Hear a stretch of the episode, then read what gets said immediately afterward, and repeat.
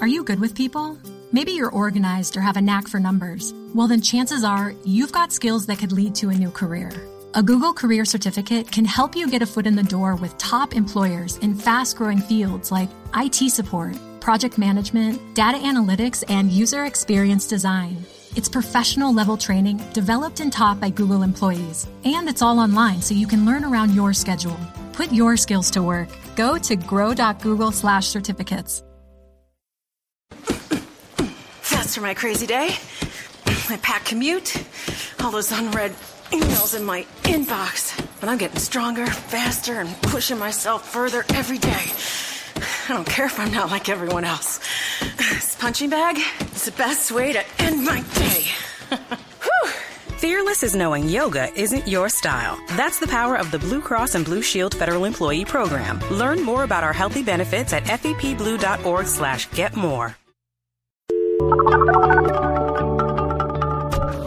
Hi, and welcome to our podcast, The Pollsters. I'm Margie Omero, Democratic pollster from the bipartisan firm Purple Strategies. And I'm Kristen Soltis Anderson, Republican pollster from the firm Echelon Insights. And each week, we're going to bring you all the polls driving the news in politics, tech, entertainment, and pop culture. So thanks, everybody, for all the great work folks have been doing, and welcome to all of our new listeners. We've just had such a great run the last few weeks in terms of ratings and reviews and shout-outs and tweets. So thanks to you all. So as a celebration of that, we're going to take next week off, the holiday week off, and then we'll be back. So this is our last show for the year, but we've had a good run of having not a single week where we have not had a show. So and that's really impressive when you consider that, like, you had a baby. I did have a baby. I know I had a baby.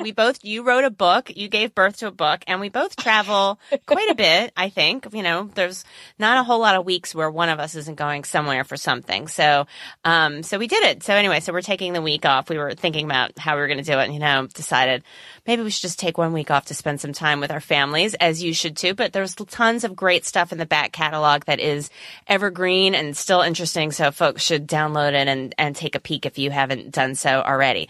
So Chris, my recommendation, go find our episode where we talked to Chuck Todd a few weeks ago. If you are new to the show, it is Chuck Todd unfiltered and unplugged, yes. And you'll love it. It'll give you some good perspective on this coming election. Yes, absolutely. So what are the top lines this week, Kristen? Cruise control. Ted Cruz is having quite a moment, but can winning Iowa be enough for him? We'll take a look at polls about whether Ted Cruz is really defeating Donald Trump. Can Trump supporters be persuaded to support someone else? And Marco Rubio, sort of perennially in our top tier, who does he need to worry about most? And is it Chris Christie? A Whole New World. My favorite troll pollsters at PPP have combined two of my favorites, Disney and politics. But you might not like the result when you ask people if they want to bomb the place that Aladdin's from. We'll talk to Kyle Dropp from Morning Consult about a study they conducted on who's hiding their support for Donald Trump. Americans tend to be more worried about terrorism than mass shootings these days, and there are big shifts in who they trust to keep them safe. We'll look at the latest polls there. And happy holidays. We'll take a final look at polling on how people feel about this holiday season. But before we dive into that, last week we did a little sort of lead-in to Star Wars The Force Awakens. We dove into some older polling data on what characters in the Star Wars universe people liked and disliked, and this got a lot of good reaction on Twitter. I have seen Force Awakens twice. I want to assure listeners right now, if you haven't seen the movie, I'm not going to spoil anything for you. You've seen it twice. You've seen now two more movies in the theaters than I have in the entire last year. But that's okay. It's really good, Margie. So I misinterpreted a Facebook post of Margie's. She posted something like, does anyone want to pay to spoil the movie for her? Which meant you can pay Margie for the honor of ruining these films for her. Right. I mean, people seem to be struggling to not spoil the movie for anyone. I almost had to fire someone at Echelon because he was getting a little loosey-goosey with telling things that he'd read in interviews and reviews that I had not yet read. And we had some pretty forceful Slack banter where I was like, Victor, if you don't stop talking about this movie, you're done. You are done. Yeah. I mean, I guess I don't know when the spoiler window closes, right? But I know whatever it is, whenever I see it, it's going to be well after that imaginary date. So I said, look, you don't need to tiptoe around me. You can spoil it, but it might cost you. Like, is that something I can actually charge for? And would someone pay for that? And, you know, so far no one has taken me up for it. But maybe there's a listener out there who would like to pay me to spoil Star Wars for me. I don't know if people get a thrill out of doing that or not. Well, there's not a ton of good polling on the new movie at this point, precisely because we are still in kind of spoilery territory. So all we really have are online opt-in polls with huge end sizes, basically the kind of poll that Donald Trump might really love. And the poll just asks which new character in The Force Awakens is your favorite. And I mean, we're talking tens of thousands of people took this poll. It was over at Rotten Tomatoes, which, so for those of you who don't know, Rotten Tomatoes is like the big movie review website on the internet. Basically your score of how good your movie is. You could do worse than the Rotten Tomatoes rating. And overwhelmingly, 45% of people who took this survey said that Rey, the character played by Daisy Ridley, is the favorite. In second place, Kylo Ren. I feel like I can't even say who Kylo Ren is played by because that's considered kind of spoilery, which seems weird at this point. Right. I mean, I'll just send you an invoice. That's fine. I don't care. I'm sad because my absolute favorite character from the movie, who I am sort of in love with, X-Wing fighter pilot Poe Dameron, only got 11% as the best new character, which he's definitely my favorite. Now, is Rey the winner because she's the only female? I can't really tell the gender of some of these. Yeah, so she's female, as well as Maz Kanata, who is the kind of weird looking glasses. She's played by Lupita Nyong'o through Page Capture. So it's pretty cool. Her role in the film is apparently smaller than it was originally going to be. That some of her scenes wound up on the cutting room floor. But I liked her. Unfortunately, she only comes in at 2%. And then Captain Phasma, who you see there as the shiny stormtrooper, is played by Gwendolyn Christie, who is in Game of Thrones. She plays Brienne of Tarth, like this really fabulously awesome, strong female character. So Captain Phasma is also female, also comes in only at 2%. It seems that Rey really consolidated the female vote. Got it. But seriously, Poe Dameron is the greatest thing about the movie. But I digress. I don't want to spoil anything for our listeners. Let's dive into 2016. Ted Cruz having a moment. He's up in the Iowa HuffPost Pollster average. He is now ahead at 29.1% in the averages. Donald Trump's numbers still have continued to increase, but not nearly as fast as Ted Cruz's. Trump at 27.3%. Ben Carson has just cratered. He is now in the single digits. It seems that this Carson moment is coming to an end. It's really Cruz and Trump duking it out in Iowa. Yeah, I mean, right. And so Cruz he's been strong. He had, you know, he does a lot of experimentation, right? He had kind of a wacky viral ad that he aired during Saturday Night Live that's made some news, and the reaction to that, his children are in it, and then the follow-up about having his children in the ad. He's had a strong moment by not, and we've talked about this before, not really going after Trump. He's one of the few candidates who really is not going after Trump in any way, shape, or form, except for sort of one sneaky audio clip that he didn't know about. So, you know, maybe those things are related, all that related to him being strong, or is he simply taking a lot of Carson voters, folks who were supporting Carson and decided they want somebody else who's maybe a little anti-establishment, but with a little bit more gravitas, I guess, if you will, or a little bit more experience, just a little bit more seasoned than Carson, who, you know, it doesn't have any legislative experience of any kind. CBS YouGov did a poll, and they did polls in Iowa and New Hampshire of these, you know, Republican primary voters, and they found that in Iowa, you know, again, Cruz at 40%, Trump at 31%, and then they said for each candidate, check the box of the phrase that describes them. And Ted Cruz dominates the electable question. 63% of Iowa Republicans think he's electable, compared to only 41% who think Trump is electable. More think that Ted Cruz is relatable than Donald Trump, but prepared is the question where Ted Cruz sort of blows Trump out of the water. That 61% of people think Ted Cruz is prepared, while only 29% of Iowa people, the Iowa Republican primary voters, think that Trump is prepared.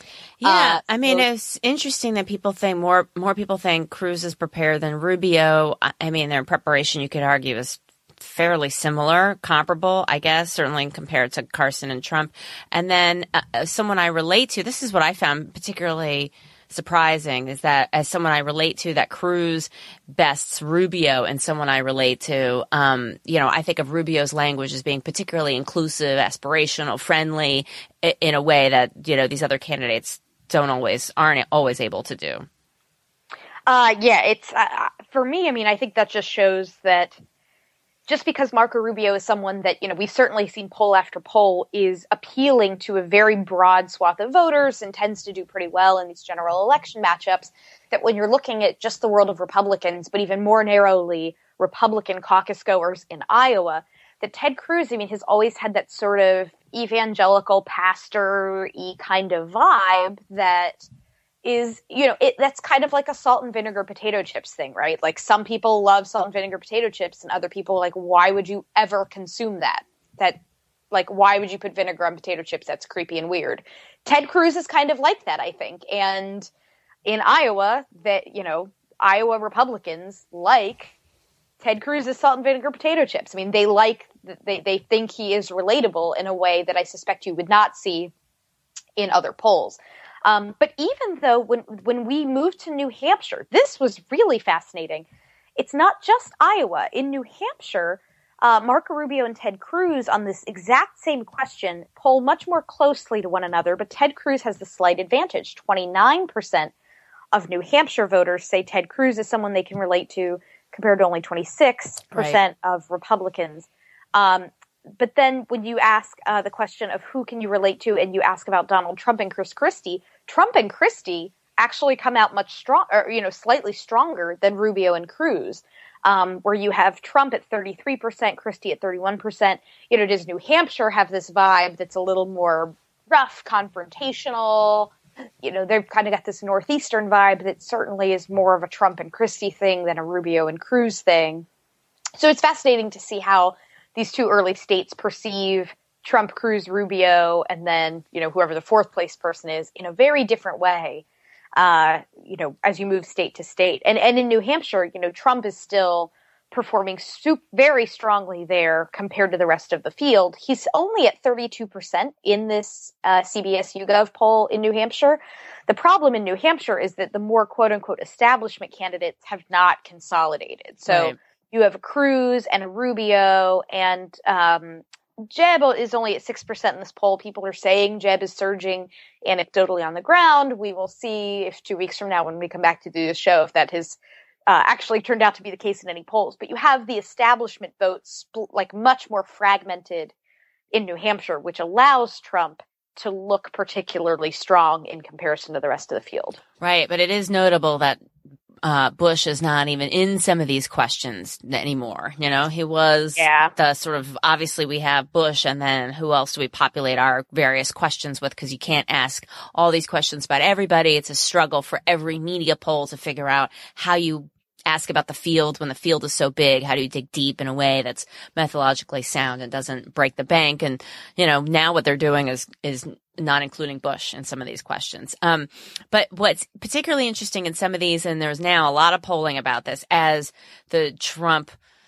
I don't even know what metaphor to use, you know, the Trump sort of tornado continues to ravage all of our political dialogue, is this question of, do people agree with him? Do they secretly agree with him? Are they embarrassed by him? Do they support his views, however extreme they may sound? There's a lot of new polling on this. So the same CBS YouGov poll in Iowa and New Hampshire actually found something very similar, that About 2/3 to 3/4 of Republicans say they're glad about the things that Donald Trump says, or glad someone says them. They need to be said and discussed. That's the question wording, as opposed to unhappy someone says them. They don't belong in a presidential campaign.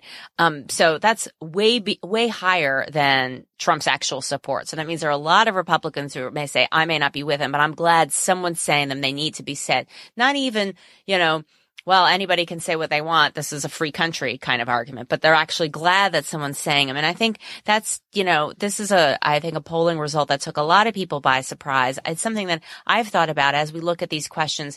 If we're asking about them, are we contributing to the notion that some of these things are okay? These policies are worth debating. Somebody says them and now we all, as pollsters, rush to test them. Are we now validating things that are, at least in my view, in the view of even a lot of establishment Republicans, incredibly extreme. But Republican voters maybe disagree. What do you think, Kristen? Well, we have a situation now where pollsters are polling on things that don't even exist. When it comes, that we are at the point of this election where, so PPP, are trying to out-Trump Trump. They're trying to out-Trump Trump. So I always call PPP the troll pollster. That they put out stuff that's interesting and amusing. They know how to grab headlines. They did a poll where they asked people a question about Agrabah. So Agrabah is a nation that does not really exist. It's the name of where Aladdin is from in the Disney film. And so they asked Trump voters, would you favor bombing Agrabah? And 41% of Trump voters said yes, and 9% of people said no. And they asked the same question of Democrats.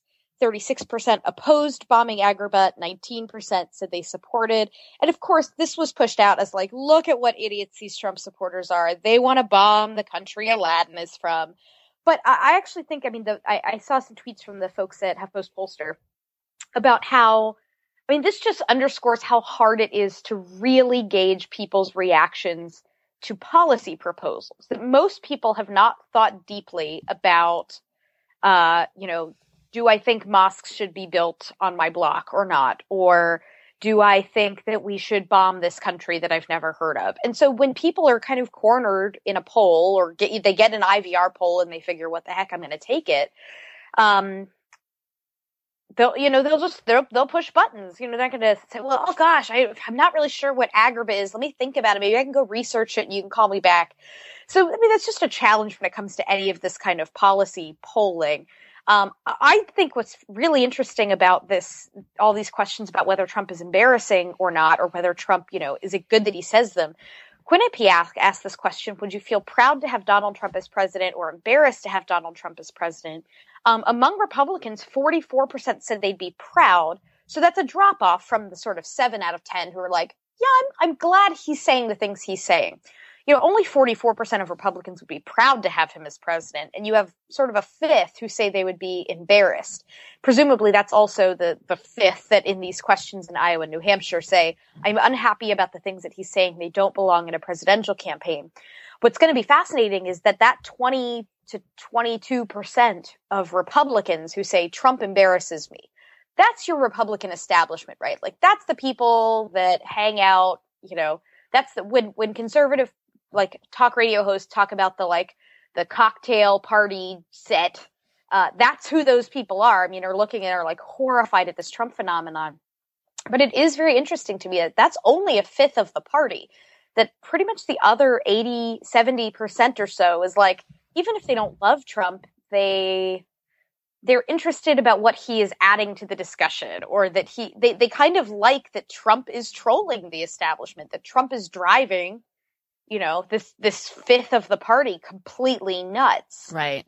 I think, it's one thing to drive the establishment nuts. And I think those are valid conversations to have within a party about, is the establishment losing touch with its rank and file? I think that's a reasonable conversation to have, in theory, right? In practice, it means you have in the PPP poll, do you support a national database of Muslims, right? Trump voters support this 66% to 15.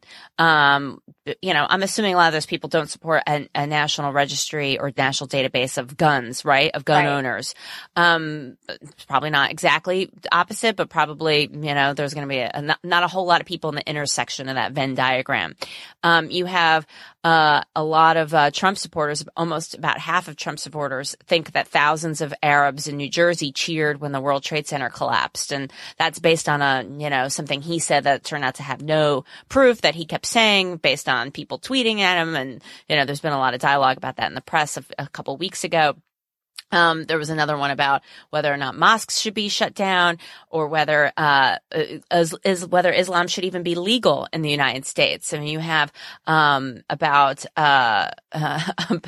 you know, you have Trump supporters are about only a third of those should think that Islam should be legal. 52% think Islam as a religion should be illegal in the country. I mean, these are pretty, you know, extreme views, and when you see them codified in polling in some way. I think it just furthers a conversation that, you know, I think Corson's everything, you know, Corson's our whole dialogue, and really, you know, hurts our view, you know, our image abroad, and, you know, throws everything kind of into a lot of turmoil in terms of our foreign policy. I mean, there's a lot at stake when we continue the dialogue that the front runner has. And are we fueling the front runner, making him stronger? I mean, these are questions that are hard to answer by just looking at one poll or two, but it is something that I think we all need to be thinking about as we continue to cover and discuss Trump and the polling. And I mean, it's how far are we away now from the Iowa caucuses? I mean, buckle up. We got an interesting next month ahead of us, especially if Trump begins to kind of lose to Cruz in Iowa. Losing is not a look. It's not a good look on Trump. And so I only expect, we may well 2 weeks from now be looking back at this point in the campaign and being like, oh, that was the civilized day. That was the civilized moment. Now January is when the real crazy comes out. I mean, that's like my expectations are just so like low and disappointed and shattered in this whole situation. So anyhow, I digress. We have a month until Iowa. Yeah. We will see if this gets any loonier. I mean, Charlie Cook said he was our special holiday guest last week, and I was on a panel with him, or I did a radio show with him this week, and he is just convinced, and he's written about this, there is no way that Trump is the Republican nominee. He just thinks there's no way that'll happen. You know, he said, look, last time around, I said I would enter the Tour de France of Giuliani with the nominee, and so he's willing to make that kind of comparable claim this time around about Trump. But, you know, that doesn't mean that Trump won't run as an independent if he's not the nominee. Anyway, it's not all bad news for Trump. He actually can claim a victory of his own in that he got his first PolitiFact true rating. So there's a couple different outlets that do fact checking when the candidates or the press say something. If they say, we spend more money per capita on healthcare than the UK, they'll fact check it. Or there was a joke about their last Democratic debate, which they said was going to start at 8, and then they started at 8:30, and they sent out a fact check like false. You know, it did not start at 8. It started at 8:30, despite being told it would start at 8. So Donald Trump finally got his first PolitiFact true rating, and it was about polling. And as folks who listen to the show, he's basically says something wrong about polling every week. You could have your own mini show just about Trump's polling analysis, but he finally nailed it, and it was talking about Vladimir Putin. He said that Putin has an 80% approval rating, and in fact, that is true in Russia, not obviously here. So good job, Trump. You finally got some polling analysis correct. So one final finding, we don't really have as much on 2016 overall, because there's so much focus now on this completely nutso Republican primary that is really, really close to happening. But there was also a question. So there was a question that Quinnipiac asked, the aforementioned one, would you feel proud to have Donald Trump as president, embarrassed to have Trump as president, or wouldn't you feel either of those ways? Overall, 23% of voters proud, 50% embarrassed. They asked the same question about Hillary Clinton. Would you be proud to have Hillary Clinton as president, embarrassed to have Hillary Clinton as president, or wouldn't you feel either of those ways? 33% of voters say they'd be proud. 35% said they'd be embarrassed, and 29% said neither. So Clinton certainly does better on this question of would you be proud or embarrassed to have them as president? But I assume she's got to be a little nervous that only 22% of independents at this point say they would be proud if she was president, right? Only 42% of women overall said they would be proud to have Hillary Clinton as president. Those numbers don't feel great to me. They don't, I mean, certainly not as bad as Donald Trump, but they don't feel like a ringing endorsement. No, I suppose there's more division there. I mean, and the independents, I guess, are particularly tricky. I mean, the thing is Republicans and Democrats, like on this question, like almost any question about anything, although not necessarily about the Donald Trump question, are complete inverses, you know, and just sort of reflecting how partisan and divided it's all become. So first next we're going to talk to Kyle Dropp of the Morning Consult. He's got a great report about Trump and specifically about how methodology affects views toward Trump. So we're really excited to have him. So thanks so much, Kyle. We have Kyle Dropp from Morning Consult with us today. We're so glad you could come and join us and talk about your new report that you have about different methodology when it comes to Trump supporters, as well as introduce our listeners to Morning Consult, which I think may be new to some folks. So, Kyle, thanks so much for joining us today. Thanks a lot for having me on. So could you tell us a little bit about Morning Consult? You and I have met, and I know Michael Ramlett, one of the other founders, and Reed Wilson, who was a reporter at National Journal and then at Washington Post, is now also with you. Can you just tell us a little bit about Morning Consult, what you're doing, what your goals are for 2016, and your role in the polling universe? Absolutely. So Morning Consult, a technology company, we merged a media polling company. So we have a nonpartisan media side and then kind of a data and polling side. About 2 years ago is really when the company started. We saw that on the one hand, on the polling and data side, that a lot of issue topics maybe weren't being covered in polling. There was a lot of focus on elections. And then on the media side, we had seen, kind of this growth in email newsletters, and we had seen that is very important to individuals. So we decided to try to combine them. Are you guys affiliated with one party? Are you more neutral? Can you tell us a little bit more about that? Sure. So the media side is congressionally credentialed, nonpartisan, and it's editorially independent from the business side. And so there's sort of a firewall there. So anybody on the sales or business side has no role in what is published or what is not. So I want to then dive in a little bit to this Trump study that you all did, because I'm so fascinated. I mean, what's neat is that you guys are, a polling company, and yet you're really sort of constantly producing a lot of public facing data that doesn't appear to have a particular client behind it. It's just kind of like, it must be really nice to have sort of the financial backing of a polling company to like let you explore all of these cool questions, sort of even in the absence of a particular client. And so just to confirm, there wasn't like a specific client asking for this Trump research, right? This was just sort of, you guys had an interesting question that you wanted to dive into. Yeah, there was no client on this at all. My background is in research. I did a PhD in political science at Stanford, and I think my goal is to try to infuse everything in the company with that kind of excitement about doing something new. We've seen this wide variation in how Trump was performing in polls, be it 5 points, 10 points, maybe 20 points, based on the date of the interview or who they were talking to, that is all adults or registered voters or likely voters, and the way in which they were talked to, whether it was by live telephone or IVR or online. And we also seen other great research by, say, the Pew Research Center, where they had done a mode effects experiment where they varied the type of interview for a bunch of different other topics. And so we thought, let's try to do some research on this topic to see,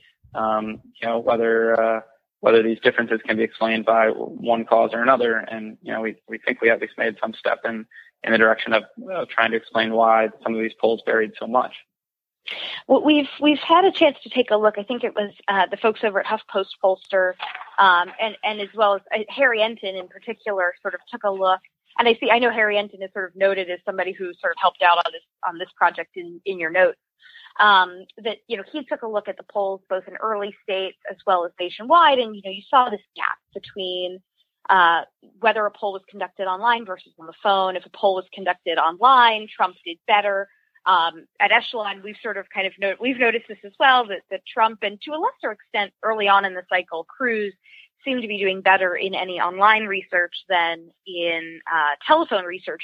But what you all have done is really neat in that you guys have the ability to provide kind of crosstabs. What type of voter tends to change their behavior based on the mode? And I think you all did something really interesting where it seems like did you recruit all of your panelists online, but then completed the Trump portion of the interview, phone or online, depending on which bucket people fell into?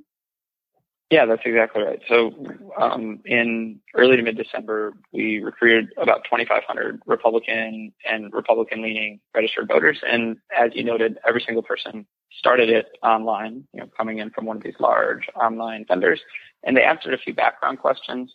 And then, you know, we varied how they would answer the same identical questions about primary elections, namely the question about, you know, whether they would support Trump as their nominee for the Republican nomination.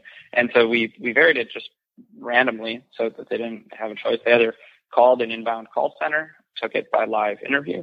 They either completed it like normal online, or the remainder took it using an automated dial interview. And, you know, Trump did about 6 points better online than by live telephone. That's, you know, one of the headlines that we've seen from this study. But to directly answer your question, we saw, and we think that the main reason that there's this difference is that your education level affects how likely you are to support Trump. You know, we've seen in tens of thousands of interviews over the past few months that Trump's support base comes from men and from seniors and from adults with lower levels of formal education.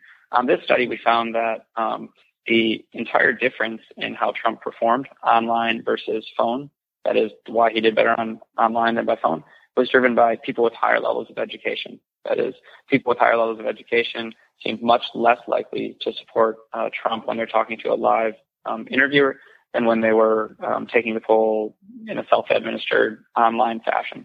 So, you know, that was one of the subgroups that really stood out. When we looked by gender, that is by male or female, we didn't see that same trend. When we looked by age, seniors or millennials or somewhere in between, we didn't see that difference. When we looked by region, there weren't tremendous differences on this. So the education point really stood out. You know, a final subgroup that's worth noting is that we took Gallup's likely voter modeling seriously, and we asked about 12 questions about whether people are going to vote or their interest in elections. And so when we look at the entire registered voter universe, it's about a 6-point difference between online and live telephone. But when we kind of whittle it down to just those who are most energetic, we see about an 8 or 9-point difference. So that difference doesn't go away. I think that you know, addresses maybe some points that have been made about whether, you know, Trump voters are realer or not. What was also really, I mean, I'm just fascinated by this study about the idea of reaching people with an online study first and foremost, but then sort of instructing them then to call a number. Were the sort of conversion rates pretty high on that? Or did lots of people who were taking this online survey go ahead and jump to that next step? Sure. So we spent a lot of time on the research design side, and, you know, I think we had probably wanted to do something like a two-wave panel where we would have phone then online or online then phone, and you talk to the same person twice. I think that was the ideal way in which we could do that, but we thought both for time, cost, and concerns about response rate that might be challenging. What we did do, exactly as you said, is we had everybody start online, and we ran a bunch of pilot tests asking people to dial a toll-free number that we had created. And we're only getting a couple % of people calling it. This is just in a pretest. And people we were asking why not, and they said they were busy or they didn't have access to a phone or somebody was using a phone or they didn't want to make a call. And so what we did is we we used a one-click voice over internet call. The students are already online, no need for them to go and make a different phone call. So they could just do a one-click inside the online poll. And so in terms of conversion rates, we had about 50% conversion rate. Wow. For the people who took it by auto, auto dial or IVR. It was about 35% for people who took it by live telephone. We asked a bunch of kind of indirectly political questions at the very beginning of the poll, not anything related to the election, but questions about your ideology or questions, whether you're liberal or moderate or conservative, and questions about favorability toward a few of the different candidates, Trump being one of the many candidates we included. And so we asked about those questions exactly because we knew there would be less than 100% conversion. And so it looks like, in general, we saw the kind of the pre-randomization Trump support levels and ideology look very similar among those groups that completed online, and among those groups that completed live telephone, and among those groups that completed IVR. So you didn't have a different type of person go through the other steps of going IVR or live calls. Yeah, that's to the best of our knowledge and understanding, to the best we can tell, they're pretty similar, and that's not a probably not a reason why there were differences.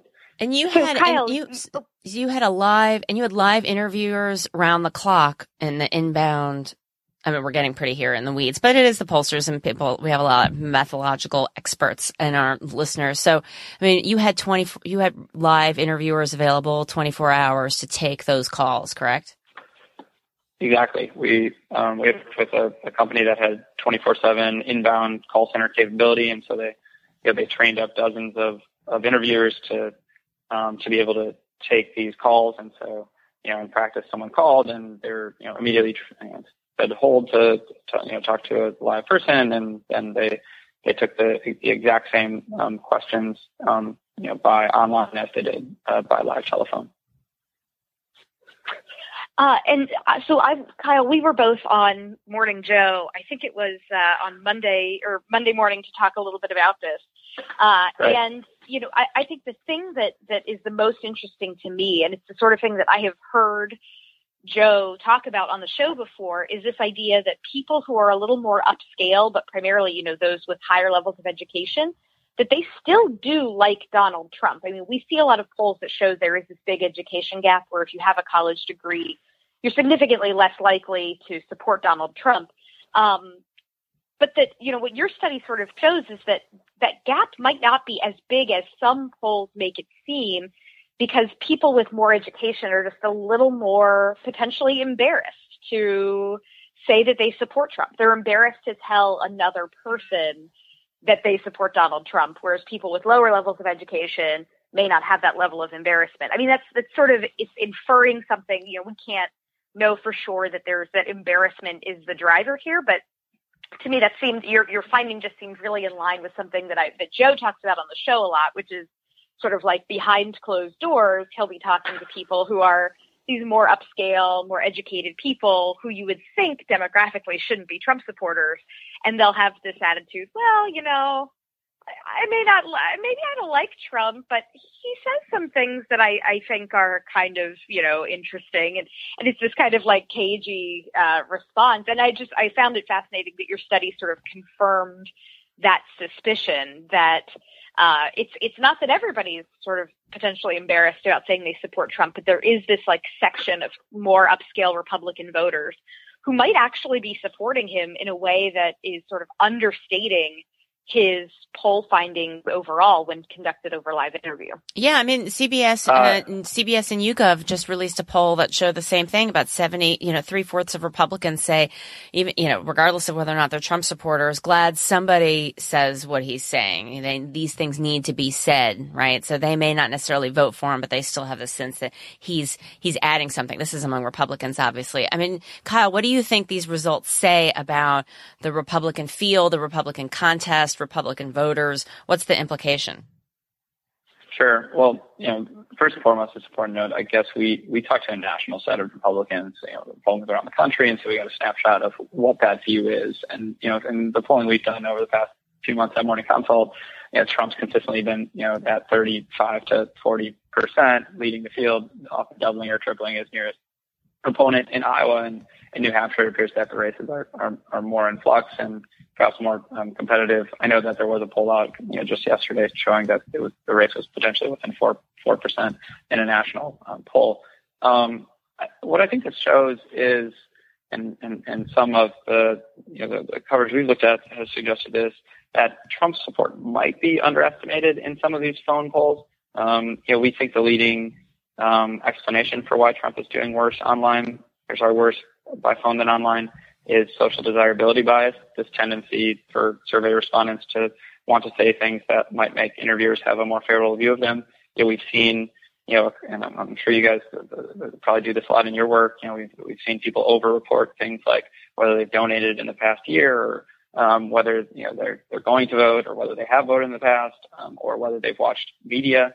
And, you know, we often see this social desirability is most acute among those people who are, you know, kind of higher income, higher education, those people who might, you know, have a, you know, higher level of guilt about maybe not doing something that, that they would anticipate that somebody else thinks is favorable. We, you know, we see that kind of both ways, in the sense that, you know, people are also, you know, more likely to underreport, you know, undesirable activities. So, you know, that's in terms of the impact that it has on the race. You know, it's worth noting that in environments where you can make your choice anonymously, it appears that Trump does better. So maybe for the New Hampshire primary, where it's a secret ballot, that may mean that his support may be underestimated. In environments where your opinion might be more public, you know, maybe it's closer to what the phone is doing. So obviously Iowa is a more public environment than those caucuses where you go in and you need to voice your opinion in front of people in your community. Then, you know, maybe that suggests that the underestimates might not be as large there. I wrote a column about a week and a half ago where I was sort of diving into that difference between the voting process in Iowa and New Hampshire. And actually there was somebody, I believe from Simpson College, who tweeted at me that actually the way the caucuses do work is that at the end there is kind of a secret, There's this open discussion, but at the end, sort of, you put your, like, you know, pen to paper in kind of a secret way, which I was unfamiliar with. But it is fascinating to think, how can you make your poll match up more methodologically with how the method of action will be taken in terms of people voting. So anyhow, really fascinating stuff. Kyle, thank you so much for joining us. We really appreciate it. Yeah, thanks, Kyle, and have a great holiday. Hey, thanks a lot for your time. It was a pleasure.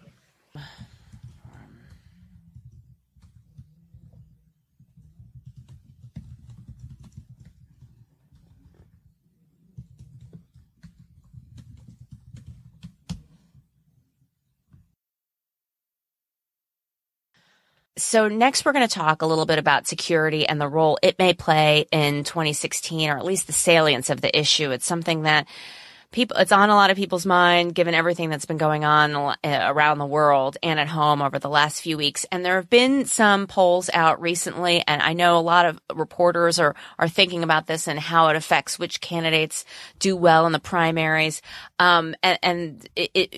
I think the numbers suggest a real elevated concern about terrorism and foreign policy and overall. I mean, Pew shows that for the first time since 9/11, government gets a negative job rating on terrorism. So that hasn't happened in years.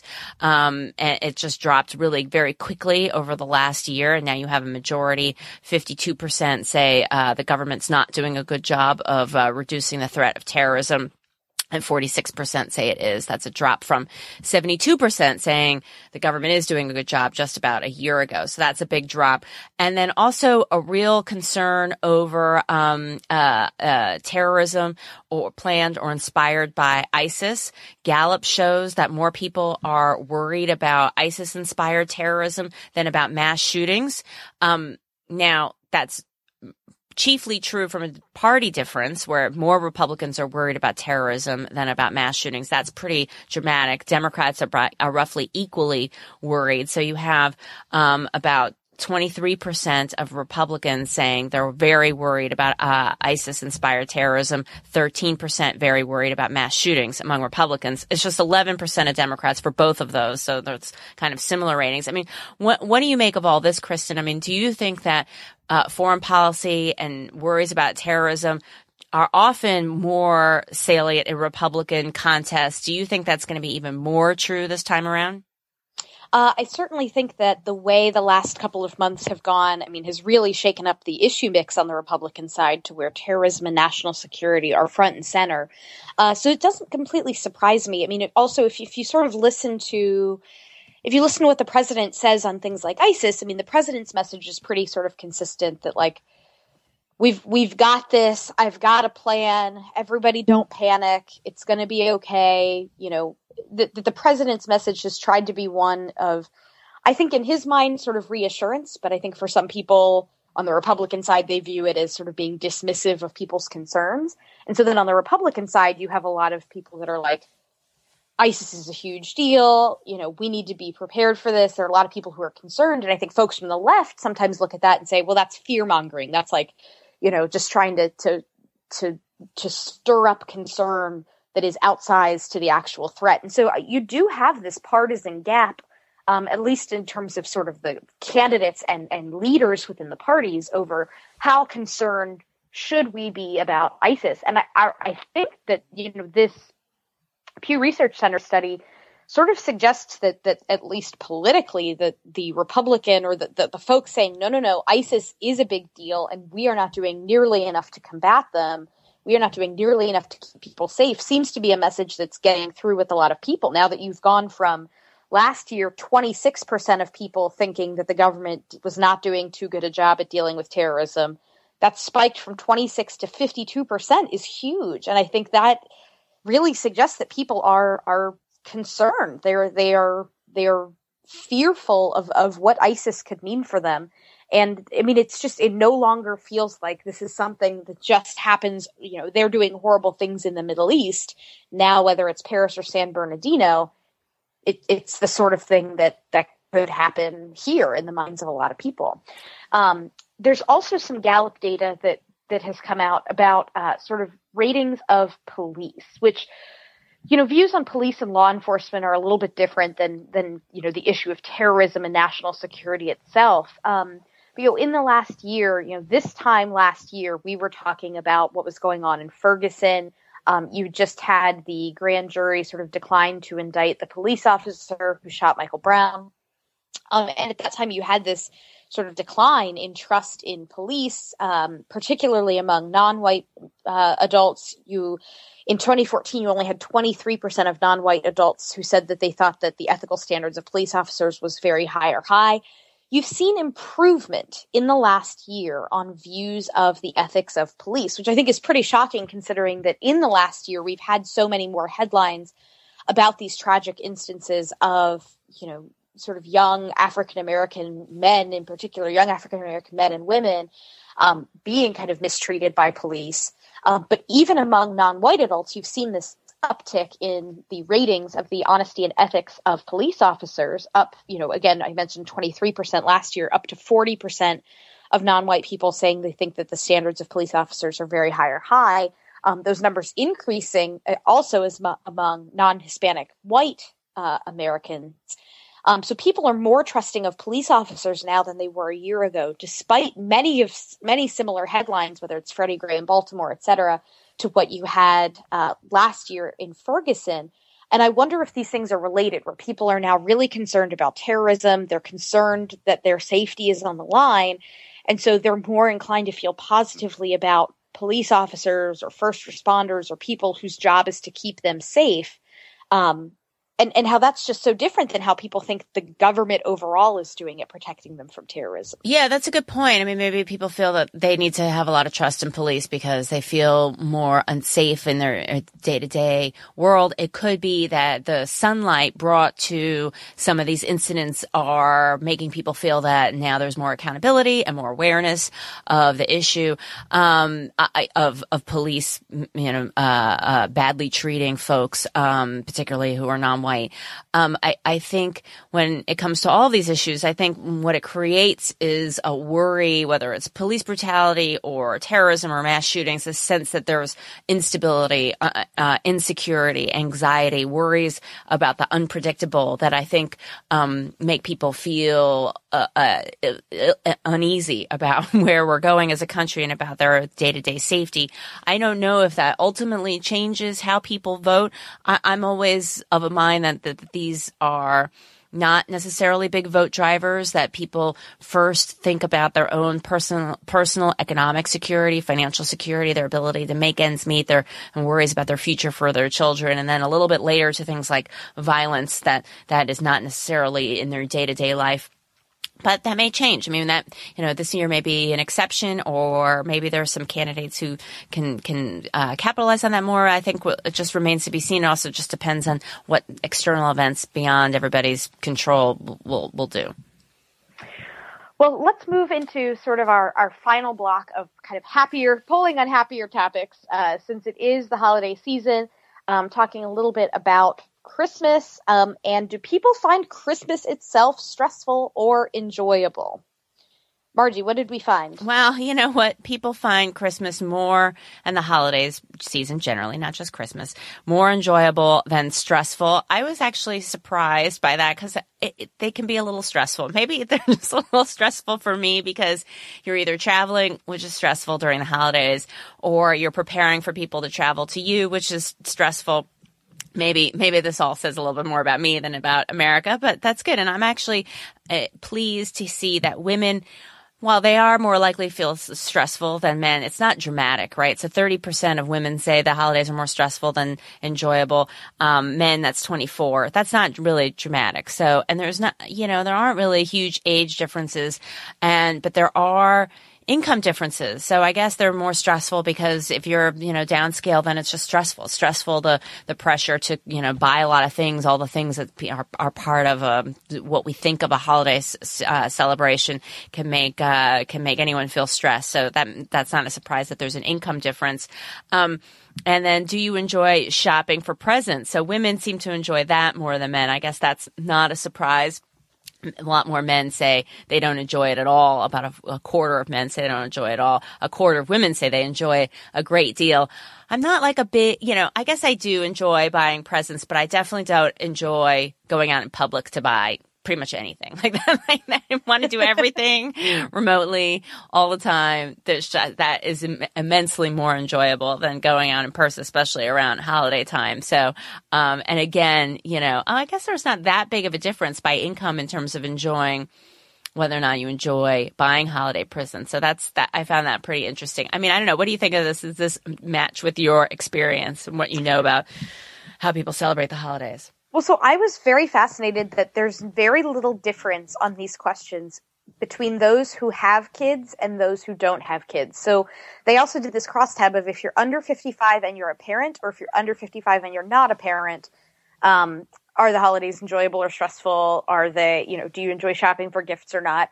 And my perception, so because I don't have kids, I mean, I am at my parents' house right now, I am being I'm in my 30s and I'm that woman child where I'm like, all right, well, I'm taping this podcast and it's 11 o'clock in the morning and I'm still in my pajamas at my mom's house. Like, this is unacceptable behavior for a 30 something.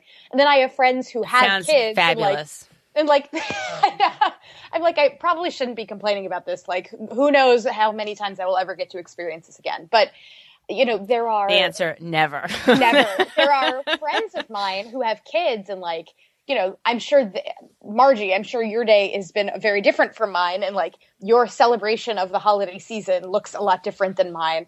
My perception is that yours would be more stressful, but also I guess there's this flip side where, there are more fun toys and there's cool stuff that kids get to do during the holiday season, Whereas I love Christmas, and I was too busy to even put up a Christmas tree this year. Yeah. Like I love Christmas, and my Christmas tree is in a box in my closet because I just never had time to put it up. Yeah, like, exactly. That's crazy pants. That's crazy talk. It is pretty fun. So things that are pretty corny that you would not be able to get everybody to do, like drive a half hour to go see Christmas lights or something. I mean, that's something that you're like, when you've got kids, you're like, all right, everybody, get in the car. We're going to go look at some Christmas lights somewhere. Oh, no, I did that this year too. And so I still do that. I would not have done that without kids. And you know, for Lucy, like yesterday I took her to see, and I wasn't raised doing a lot of Christmas stuff, but now it's a lot of kind of learning as I go. Right. And, for Lucy yesterday, I took her to see Santa at the mall, and the Santa was so grouchy. Like, I thought he was a statue because he wasn't even smiling and there was no line. And I'm like, oh, look, it's Santa. She's like,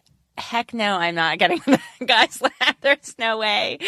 And then finally we did it, and she only would do it if I sat with her. So we had to take a picture with me and Beckett and Lucy and the Santa. And he didn't even ask, you know, how, like what she wanted for Christmas or anything. I mean, she was definitely like unimpressed by the whole thing. And I was trying to explain, like, oh, it's Santa appears wherever. And then I realized, like, who cares? Why am I pushing her to sit on this crazy old man's lap? You know, he's so grouchy. He's really miserable at this job. And we not go to the top tier Santa place. But all the, you know, picking out the stockings, all that stuff, it's definitely way more fun than it would be if it was just me and my husband and the grandpas. You know, I would certainly put far less effort into it, and everyone would be perfectly pleased that there was brunch casserole, and that would be it, you know, and that would be the end of it. So, so this is really it is a lot more fun when we have like three little kids old enough to have fun, plus Beckett, who is happy no matter what happens. He's smiling. So,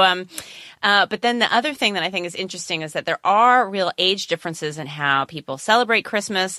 I guess it's probably not a surprise for an expert on millennials such as Kristen, author of the book, The Selfie Vote, available where fine books about millennials are sold. You still have time to get it on Kindle ebook for the person in your life that you love that you have not yet bought something for Christmas. So hint, hint. No, I think that would be an excellent gift. And so millennials are far more likely to think of Christmas as a cultural holiday than a religious holiday. Hey, this is another way that Margie is like a millennial. I buy gender neutral toys. And I think of Christmas as a cultural, I celebrate at least as a cultural event. And they're just as likely, or I guess just as unlikely as everybody else, to go caroling, which I thought is funny, and far less likely to send Christmas cards, which I also don't do because who's got time for that? Not me. So, so I guess in those ways, I do earn some of my millennial points for the day. I mean, what do you think of these millennial differences about holidays? Do you find yourself in similar ground with them? Yeah. Well, so 81% of millennials say they put up a Christmas tree. So there's almost no generational divide on that question. Or if anything, it's older folks that are less likely to put up a tree. I wonder if it's just like physically harder to do so.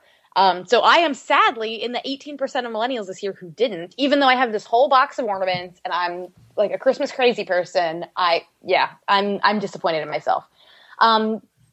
On this question of sending Christmas cards, that's the one where you see the biggest generation gap. I wonder if it's also, I mean, millennials are just not, you have email, you have text. Like, I'm sure Christmas morning I'm going to wake up and my phone is going to be full of texts with Christmas emoji from friends of mine from all over the country, including those who did not send me a paper Christmas card. Maybe that's the new thing, I guess.